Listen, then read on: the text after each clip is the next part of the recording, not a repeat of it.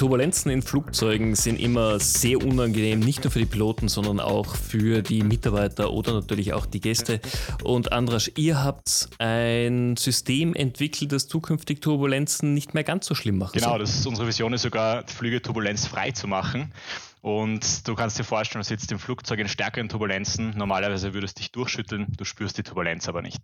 Gut zu vergleichen, auch mit Noise Cancelling. Du hast Umgebungsgeräusche, hörst sie aber mit Noise Cancelling nicht.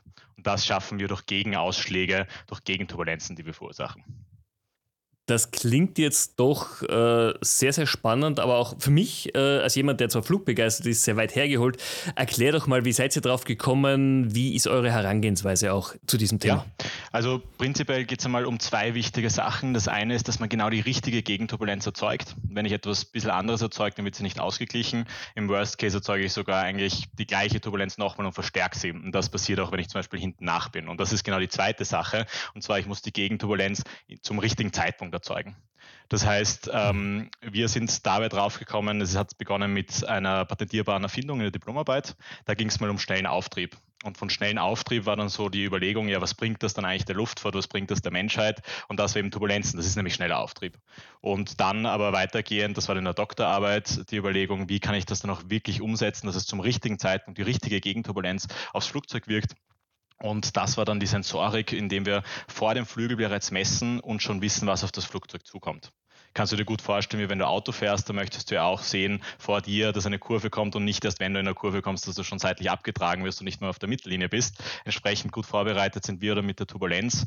Und das ist auch die Herausforderung für den Piloten. Turbulenz ist nicht unsichtbar. Das heißt, normalerweise wird man überrascht. Als Pilot, als Autopilot wird man überrascht. Und mit unserer Sensorik machen wir sichtbar und das auch sogar kurze Zeit, bevor es dann wirklich passiert. Und mit kleinen Klappen am Flügel erzeugen wir dann diese Gegenturbulenzen, nennt sich Direct Lift Control, um die Turbulenzen perfekt auszugleichen.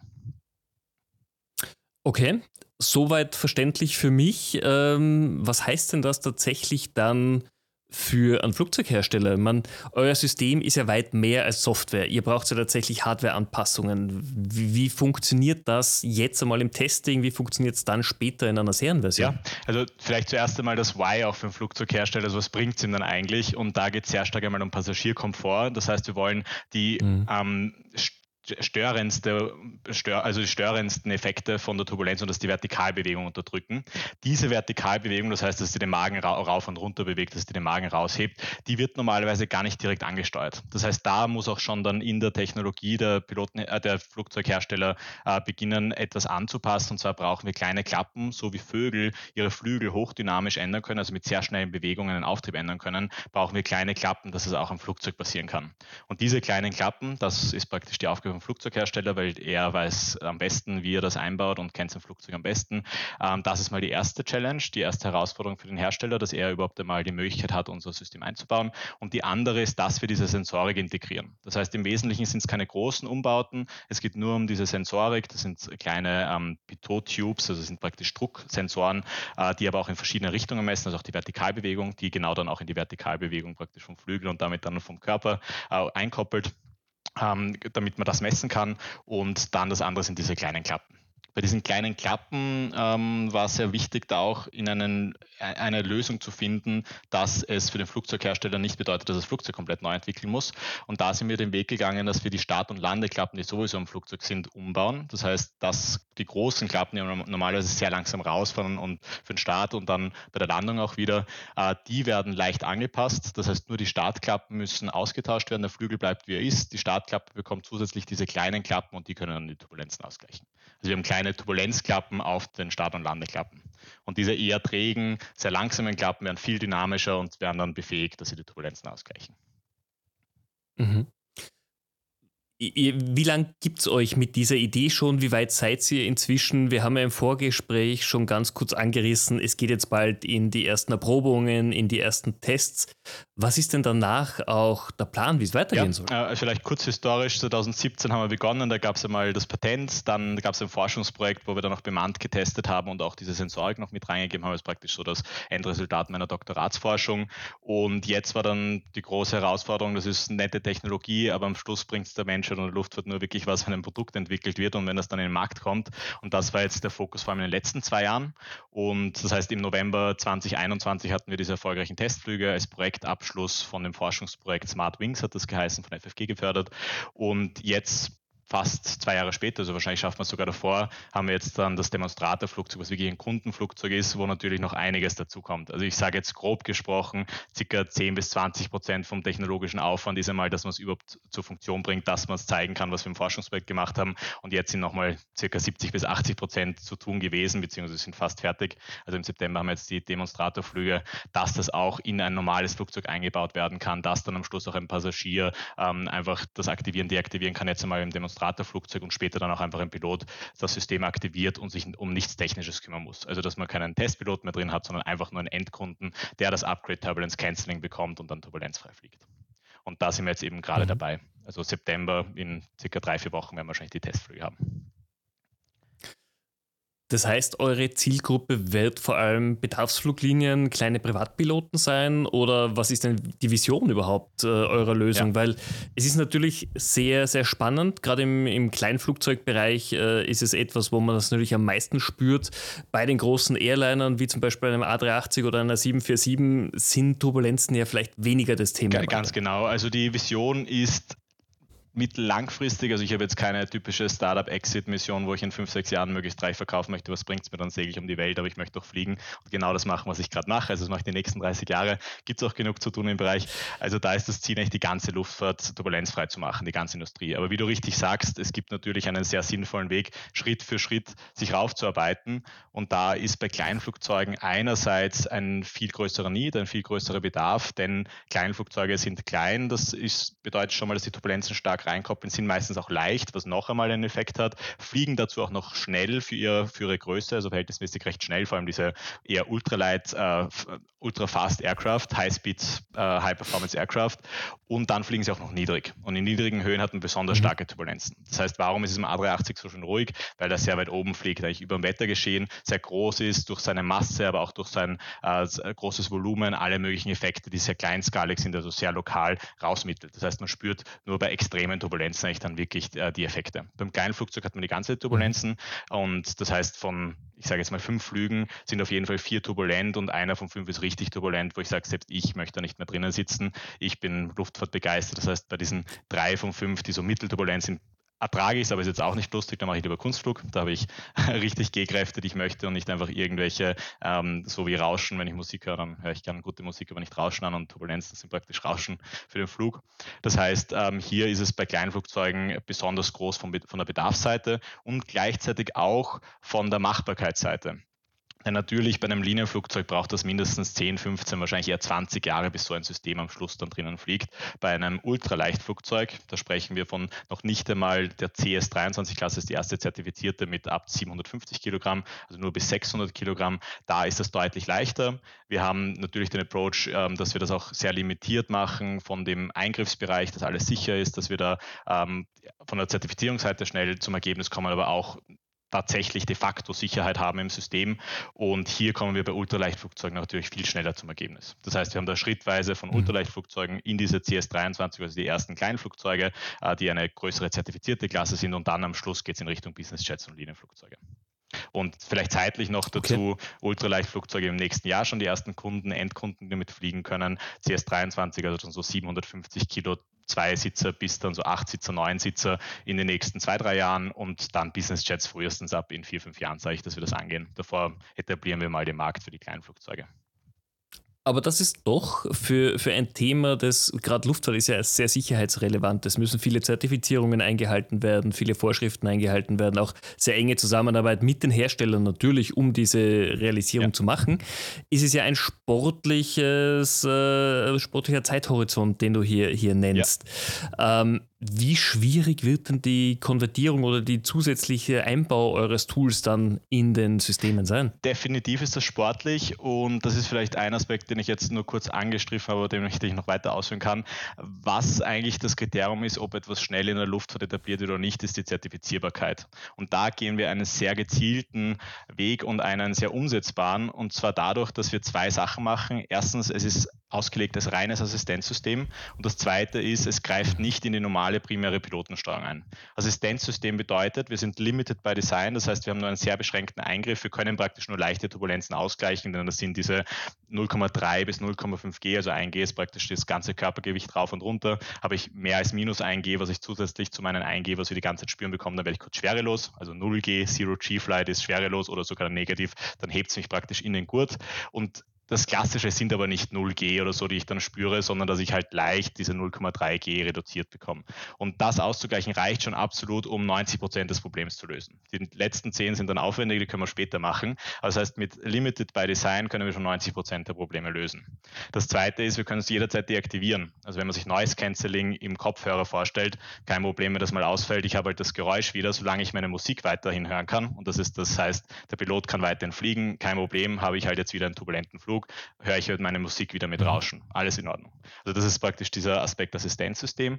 Und der andere Aspekt ist, dass wir nicht den Piloten reinpfuschen ins Fliegen. Der soll sicher fliegen. Und das sind wieder zwei Sachen. Das eine ist, dass wir gar nicht in den Primary Flight Controls nennen sie äh, sind, also nicht in den normalen Steuereinheiten, die der Pilot bedient. Höhenruder, Querruder sind sehr kritisch. Boeing 737 MAX zum Beispiel war genau, dass das Höhenruder komplett in den negativen Trim gegangen ist, also die Nase geht komplett runter. Das können wir gar nicht erzeugen. Wir haben nur diese kleinen Zusatzklappen, die gar nicht die primären Flugregelungssysteme sind und das ist komplett unabhängig.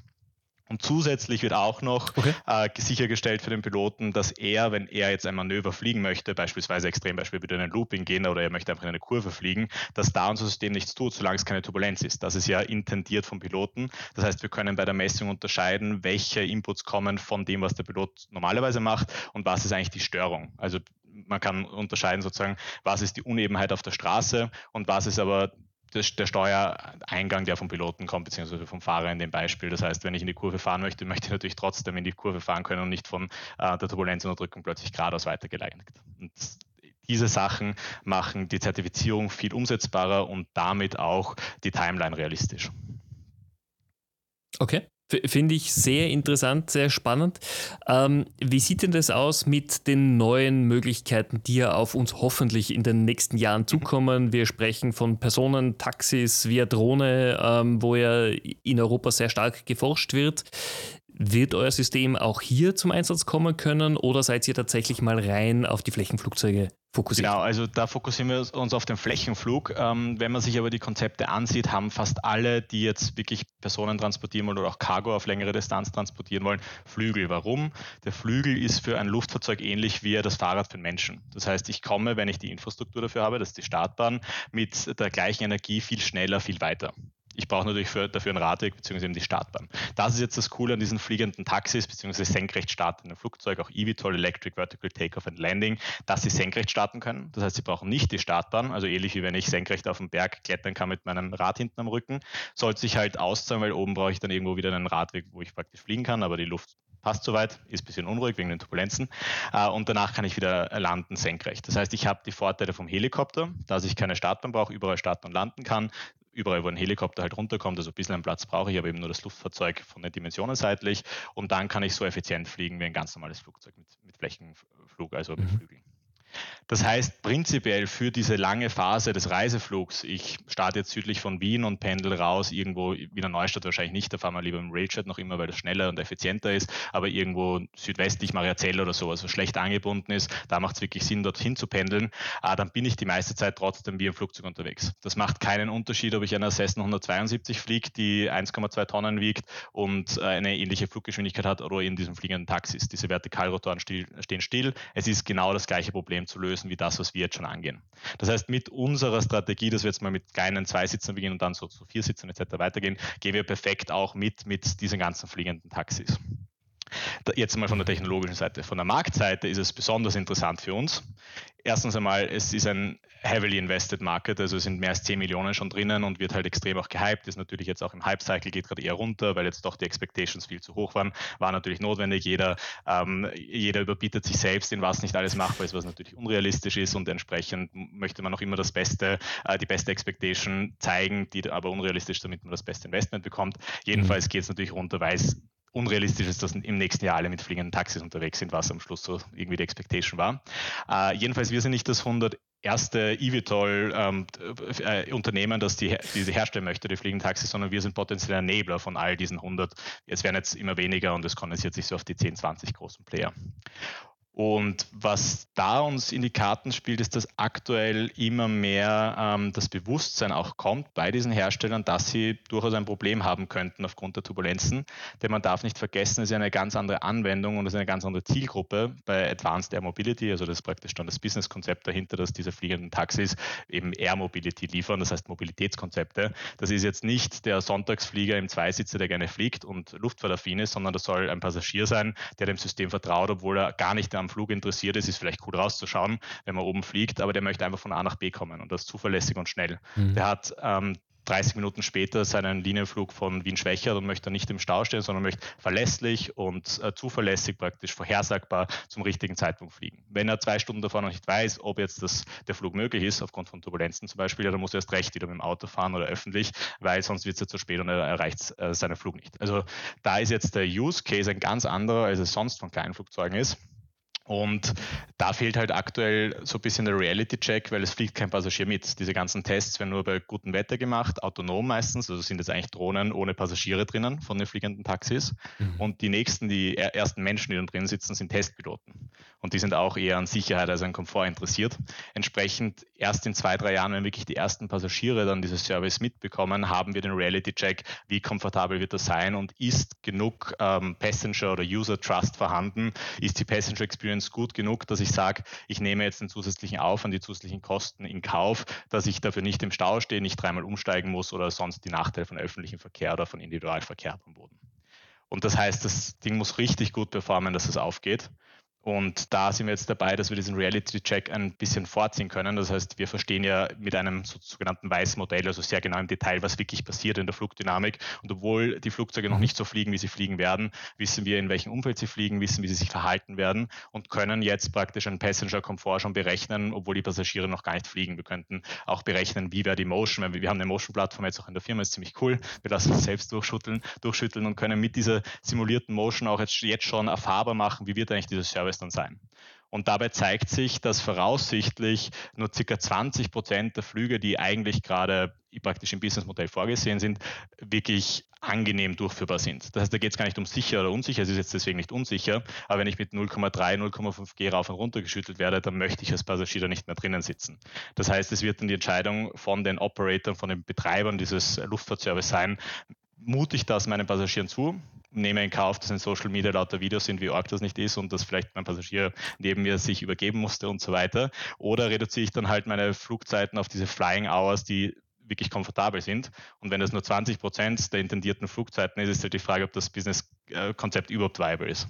Was wir halt jetzt ja. schon versprechen können, oder zumindest von dem, was wir jetzt haben, wir sehen es jetzt dann auch mal im Demonstrator, ist, dass unsere Technologie es möglich, diese 20 Prozent dann auf 80 Prozent zu erhöhen. Und das ist natürlich ein extremer Enabler für den ganzen Business Case. Entsprechend ähm, gut sind wir jetzt gerade auch in Gesprächen mit den Big Playern sogar für Advanced Mobility. Das, das klingt definitiv spannend und ihr werdet damit ja Wegbereiter wirklich für eine neue Branche, eben wie du gesagt hast, Enabler hier. Ähm, für mich das große Thema, da, da, hast du eben den Einblick, wie, wie sieht es denn generell aus, Innovationen in der Luftfahrt? Wir bekommen natürlich sehr viel mit. In Amerika äh, gibt es ja eine ganze Branche, sitzen die großen Hersteller dort. Äh, wie ist denn Europa im Vergleich dazu aufgestellt? Ihr seid äh, sehr stark tätig hier. Wir haben einige dieser Drohnenhersteller bei uns in, in München sitzen. Was tut sich sonst in der Branche? Ja, also für uns äh, sehr günstig ist, dass sich bei dieser Ultraleichtbranche, also diese ganz kleinen Flugzeuge, 2 Kilo, 600 Kilogramm, trotzdem teilweise recht schnell, äh, also zwei, zwei Passagiere, 600 Kilo, ähm, dass das prima in Europa passiert. Das heißt, äh, lustigerweise auch genau rund um Österreich, also gibt es Hersteller in Tschechien, in der Slowakei, in Italien. Was da bemerkenswert ist, dass genau diese Leichtflugzeuge Innovationstreiber sind. Dadurch, dass natürlich da diese Schwelle sehr gering ist, dass man was ausprobiert, dass was Neues reinbekommt, die Leute, die damit fliegen, wissen, es ist ein kleines Flugzeug, ich bin selbst primär dafür verantwortlich, ob, ob ich sicher fliege oder nicht, weil ich bin ja eigentlich die einzige Person mit meinem Passagier drinnen. Und da gibt es keinen Linienpiloten, der entsprechend die Ausbildung hat und auch Standards, die einhalten muss, der ist verpflichtet, sicher zu fliegen. Als Ultraleichtpilot kann ich auch mal was wagen. Das heißt, es ist praktisch im eigenen Ermessen, wie viel Risiko man eingeht.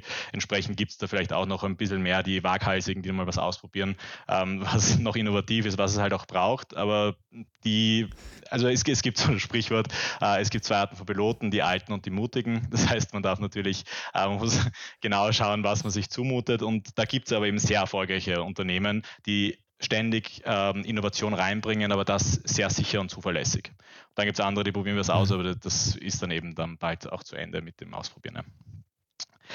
Genau. Okay. Also von dem her sehr viel Innovation in dem Ultraleichtflugsegment und sonst tut sich in der Forschung sehr, sehr viel. Also da vor allem im Linienflugbereich, also vor allem in Deutschland mit dem DLR natürlich sehr stark vertreten, aber auch in England gibt es eine große Universität. Uh, TU Delft ist da auch sehr bekannt, ETH Zürich. Also es tut sich bei vielen technischen Universitäten was. Da ist immer der wichtige Punkt, was davon ist dann akademisch und was schafft es am Ende ins Produkt. Und das war für mich halt auch dieser springende Punkt, wo ich gesagt habe, ich gründe aus. Ich, es war sogar so, dass eigentlich die Erfindung nicht einmal eine Uni-Erfindung war, sondern eine studentische. Das heißt, ich hätte auch direkt gründen können. Äh, aber ich habe mich bewusst dazu entschieden, das auf der Uni weiterzuentwickeln, weil es wichtig war, den langen Atem zu haben, die Technologie in der Reife zu haben, weil, ich, weil es einfach lange braucht. Und wenn ich da direkt mit einem reinen Patent, was noch nicht einmal genehmigt ist, was noch nicht einmal erteilt ist und ohne einen bemannten Testflug äh, ein Unternehmen gründe und da was auslizenzieren möchte, ist das unrealistisch. Es muss am Schluss gezeigt werden und umgesetzt werden. Und da ist, ich glaube, Europa eher hinten nach. Da passiert sehr viel auch ähm, in den USA. Also, dass es dann wirklich äh, ins Produkt kommt und umgesetzt wird, aber eben bei der, im Ultraleichtsegment sehr weit vorne. Und bei Advanced Air Mobility sind es auch große Player eher in den USA, aber es gibt eben auch zwei größere in Europa. Wie sieht denn so das notwendige Skillset in deinem Team auch aus? Was sind so die Positionen, die für euch entscheidend sind, damit ihr wirklich hier vorankommt? Äh, was gibt es auch neue, neue Jobpositionen, die gerade kommen, natürlich mit AI, die ja natürlich in der Berechnung helfen, die in den Modellen wieder unterstützen? Was sind so die wichtigsten Positionen auch in der Zukunft in, in deinem Unternehmen? Also wir sind aktuell zehn Mitarbeiter, sieben Vollzeitäquivalent und das teilt sich ziemlich gut 50-50 auf, auf einerseits ähm, Research Technology Development, also wirklich die technischen Sachen. Ich sage mal, gäbe es keine Zertifizierungshürde und gäbe es keinen Markt, der am Schluss wirklich Interesse haben muss, das wäre mit diesen 50 Prozent erledigt. Das heißt, wir hätten ein Flugzeug, das turbulenzfrei fliegt.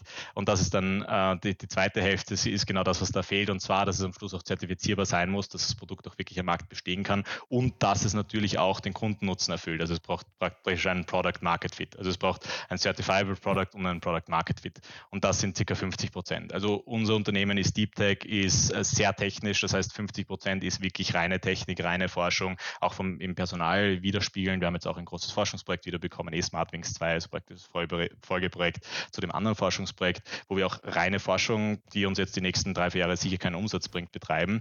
Äh, und die andere Hälfte ist eben, dass es am Schluss zertifizierbar ist und dann umgesetzt werden kann. Das heißt jetzt Beispiele für Berufe ist wirklich eher wissenschaftlich-technisch, dass wir zum Beispiel aktuell uns Morphing-Technologie anschauen, wo wir noch näher an den Vogelflügel und auch die ganzen Vorteile, also wenig Widerstand, noch schnellere Dynamik, noch mehr Effektivität vom Ausschlag durch solche verformbaren Flügel, also die nicht plötzlich an einer Klappe komplett runtergehen wie eine Linie, sondern sich gleichmäßig verbiegen können, erforschen. Dann auch mit LIDAR-Technologie, also Laserreflexionen, wo wir jetzt gar keine Messung mehr haben vom Flügel, die jetzt irgendwas Physisches braucht, irgendeine Struktur, sondern rein mit Licht, was natürlich auch sehr schnell umlenkbar Preis und so weiter messen können. Und auch, dass wir am Flügel noch stärker verteilt mit ganz kleinen Drucksensoren, ähnlich wie es Vögel haben, ähnlich wie wir selbst haben. Wenn man sich auf die Hand fasst, auf den Unterarm, spürt man praktisch genau diese Berührung und genauso spürt der Vogel die ganze Zeit die Umgebungsluft. Und das nicht antizipierend, da gibt es kein Laser oder irgendwas, sondern einfach so schnell reflexartig, dass er ganz vorne am Flügel merkt, ui, da kommt jetzt gerade ein Aufwind und hinten schon die Federn raufgehen. Also das ist wirklich auf der Forschungsschiene. Warum machen wir das? Weil wir vorne sind, circa zwei, drei Jahre, vielleicht sind es sogar mittlerweile vier. Wir sind da irgendwie auf freiem Feld unterwegs, äh, ohne große Konkurrenz in dem konkreten Bereich. Entsprechend bauen wir den Vorsprung aus. Aber es geht ganz schnell, wenn sich das etabliert und wenn man sieht, da ist viel zu holen und auch wenn es 20, 30 Jahre so leicht probiert wurde und nebenbei halt ein bisschen Turbulenz, jetzt gibt es plötzlich uns, die das richtig machen und auch so umsetzen, dann werden die Großen auch schnell hinterherkommen. Das entsprechend äh, können wir uns nicht einbarrikadieren und große Schilder und Burgen aufbauen, sondern wir müssen einfach einen Know-how-Vorsprung haben, einen Technologievorsprung haben, damit es sinnvoll ist, mit uns zu kooperieren, unser Know-how auch dann in zu integrieren, auch bei den Großen, statt eben dann vorbeizuziehen. Das heißt, da eben sehr viel auf der Technologie Das wäre nämlich jetzt mhm. meine Frage gewesen. Ihr, ihr seid ja doch ein kleines ja. Team, ihr seid technologisch sehr weit voraus. Aber wenn dann einer der großen Hersteller kommt und einfach mit 100 Millionen Euro seine FD-Abteilung hier unterfüttert, kann es natürlich zur Gefahr werden auch, auch für euch als, als kleines agiles Genau, also was da einerseits mal hilft, ist, dass natürlich das Ganze patentiert ist. Also das ist auch selbst für die Großen, mhm. vor allem wenn wir dann Umsätze haben, wenn wir auch entsprechend finanzstark sind, dann wird das dann auch ausgefochten, wobei normalerweise einigt man sich da und findet dann eine gute Lösung. Aber es ist halt auf dem Verhandlungstisch schon eine Verhandlungsmasse, dass es prinzipiell geschützt ist und sonst gäbe es ein großes Verfahren. Wenn es einfach so realisierbar ist, ja, dann wird es leicht sein für den Großen. Und das andere ist halt ja. genau, ähm, dass es nicht nur um diesen einen großen Puzzlestein Patent geht, sondern sehr viel Know-how rundherum. Also ähnlich wie man sagen kann, im, Finanz-, im Finanzierungsbereich, Investorenbereich gibt es ja den Begriff Smart Money. Also ich bekomme nicht nur Geld, sondern auch rundherum Enabling, ähm, Know-how, wie ich eigentlich mein Geld gut einsetzen kann und dass da wirklich was rauskommt. Geht es ja nicht nur ums Patent, sondern um sehr viel rundherum, dass ich es auch umsetzen kann. Also sozusagen Smart IP, also nicht nur Intellectual Property IP, sondern Smart IP. Und wenn wir mhm. da nicht nur ein paar kleine Puzzlesteine, die praktisch die Interfaces rundherum sind, haben, sondern sehr, sehr viele, dann wird es halt sehr schwer, selbst für ein, ein großes FE-Unternehmen danach zu kommen. Vor allem, wenn man halt das eigene Entwicklungsrisiko hat oder man kooperiert mit uns und bei uns funktioniert es schon. Bei uns ist es fluggetestet, bei uns ist es zertifizierbar, bei uns ist es integrierbar, bei uns gibt es schon 1000 Flugstunden, die nachgewiesen sind im, im Flug. Und da ist der Approach, wir sind jetzt auf Augenhöhe mit diesen Ultraleichtherstellern, die haben selbst eher so Hersteller, ähm, Werkstätten mit 40, 50 Personen, wir sind 10. Danach äh, kommen wir dann zu den größeren, die sind so 200, dann sind wir halt 40, 50. Und wenn wir bei Airbus sind, sind wir, ich weiß es jetzt nicht genau, muss ich später mal äh, genauer informieren, ist jetzt eben noch nicht das unmittelbare Ziel, wird eher so in zehn Jahren relevant, aber dann sind wir wahrscheinlich bei 20.000 oder so. Und vielleicht sind wir dann ja auch 500 und dann können wir da auch wirklich mitsprechen. Und was mich da sehr motiviert, ähm, dass das auch aufgehen kann, ist, dass ich sehe, es braucht ab und zu einfach eine Einheit, ähm, ein, ein ein eigendenkendes ähm, Konsortium oder beziehungsweise Konstrukt, also Unternehmen, das sich nur einer Mission widmet und den vollen Fokus drauf hat. Also habe ich begrenztes Licht wie beim Laser. Wenn ich das fokussiere, dann kann ich sogar Metall schneiden, obwohl das wirklich nur ein paar Watt sind und ich, ich schneide durch Metall. Wenn ich da einfach jetzt nur meinen, meinen Raum beleuchte, dann ist halt überall ein bisschen hell, aber ist halt Gießkanne und nicht genau in den Punkt reingeschnitten. Und genau das Gleiche sieht man auch, wenn man zum Beispiel sagt, es gibt Flugzeughersteller, die Flugzeuge bauen, aber dann gibt es die Avionikhersteller, die Autopilotensysteme machen machen. Und es gibt praktisch keinen Flugzeughersteller, der sein eigenes Autopilotensystem entwickelt, weil es einfach viel zu speziell ist und viel ähm, zu mhm. gespreizter Fokus wäre. Und so ist es auch mit der Turbulenz. Also wenn ich mein Flugzeug konzipiere und halt die Turbulenz auch noch ein bisschen mit reinnehme, das reicht nicht. Genauso wenn ich einen Autopiloten äh, konzipiere und praktisch weiterentwickle und ein bisschen die Turbulenz auch mit einbeziehe als mögliche Störung, ist das nett, dass der Autopilot sich nicht deaktiviert, aber es reicht nicht, dass ich sie ausgleichen kann. Das heißt, es braucht wirklich so eine dritte große Mission. Wir haben die Flugzeughersteller, wir haben die Autopilotensysteme und wir haben die Turbulenz die wirklich ganz gezielt auf die Turbulenzunterdrückung geht. Und die Turbulenzunterdrückung ist unabhängig davon, dass das Flugzeug die primäre Mission macht, in der Luft zu bleiben. Es ist auch unabhängig davon, dass der Pilot oder der Autopilot zum Ziel kommt, sondern es geht rein darum, die Turbulenz auszugleichen. Und solange Airbus jetzt nicht plötzlich zum Turbulenzunterdrückungsmissionshersteller wird, sehe ich da eben keine großen Probleme, weil es genau um diesen Fokus geht. Und derzeit sehe ich kein anderes Unternehmen, was so einen starken Fokus hat wie Turbulence Solutions, ist ja genau der Name drinnen ich halte euch die Daumen. Ich finde es sensationell, wie ihr das Unternehmen aufgebaut habt. Natürlich, dass auch in Österreich an solchen Lösungen geforscht wird. Und ähm, ich weiß, in einigen Wochen steht der bemannte Testflug an. Ich drücke euch die Daumen. Was ist das Ziel des bemannten Testflugs jetzt äh, final noch zum Abschluss ja, in dieser also Folge? Also das Ziel ist, dass wir statt im Forschungsprojekt vor zwei Jahren, wo wir nur 150 km/h geflogen sind, mit einem kleineren Flugzeug wirklich 300 km/h fliegen. Also das ist ein praktisch so Ferrari der Lüfte, sehr klein, sehr agil, sehr effizient, verbraucht auf 300 Kilometer, also mit, pro Stunde fliegt 300 Kilometer nur 16 Liter, das sind 5 Liter pro 100 Kilometer und das Luftlinie, also super effizient, super schnell, also extrem viele Chancen, aber im Alltag kann man das nicht wirklich nützen, weil man die ganze Zeit durchgeschüttelt wird. Also es ist praktisch ein Ferrari, der Offroad fährt und wir machen daraus jetzt einen Ferrari, der wirklich eine schöne Autobahn vor sich hat oder sogar eine Runway, eine ganz glatte. Und äh, da ist jetzt das Ziel, dass mit diesem schnelleren Flugzeug und auch schweren Flugzeug, also statt 200 Kilo, die wir im Forschungsprojekt hatten, sind jetzt 600 Kilo, dass wir da zeigen, dass wir mehr als 80 Prozent der Turbulenz unterdrücken. Im Forschungsprojekt waren das damals 70 Prozent. Äh, wir können aber mit unserer Technologie genau nachstellen, dass wir damals die 70 Prozent erzielt haben mit der Technologie, die wir hatten. Und auch wieder mit diesem Verständnis, mit dem ganzen Know-how, mit dem weißen Modell ist es sehr sicher, dass wir diese 80 Prozent jetzt erreichen können und äh, das jetzt nicht nur auf Forschungsniveau, sondern wirklich auf Produktniveau. Das heißt, wenn wir jetzt dann flott sind, haben wir 2024 die ersten vielleicht sogar 100 Endkunden, die schon das Upgrade haben. Und das Schöne ist, beim Ultraleicht-Bereich geht es halt auch sehr schnell. Ja. Ich wollte gerade sagen, das ist dann natürlich ein sehr schneller Schritt, sobald jetzt einmal dieser Proof of Concept da ist, ähm, dass es dann in die Realität genau. umgesetzt wird. Und das ist praktisch jetzt die erste Flugzeugtype und wenn da einmal der Demonstrator das gezeigt hat, ist es praktisch Copy-Paste. Dann geht es wieder in der Entwicklung weiter auf die nächste Type, nächste Kunden oder auch Kunden, die mehrere Typen haben, also verschiedene Flugzeuge, Zweisitzer, Viersitzer, Achtsitzer, dass wir das auslegen und da haben wir auch von Anfang an alles so konzeptioniert, dass es möglichst modular ist, dass wir es schnell anpassen können. Und das Grundprinzip ist vom 1 Meter Modellflugzeug bis zum A380 380 oder vielleicht mal A390, was auch immer kommen möge, das gleiche. Also wir verstehen Turbulenzen und Turbulenzen sind ausgleichbar. Anders, ich halte echt die Daumen, dass es gut gehen wird. Äh, ich gehe davon aus auf jeden Fall, weil ich weiß, wie viel Energie ihr hineingesteckt habt und ich wünsche euch einen sehr erfolgreichen ja, vielen Testflug. Dank und dir noch einen turbulenzfreien Sommer. Herzlichen Ciao. Dank. Danke Bis für die Einladung. Ciao.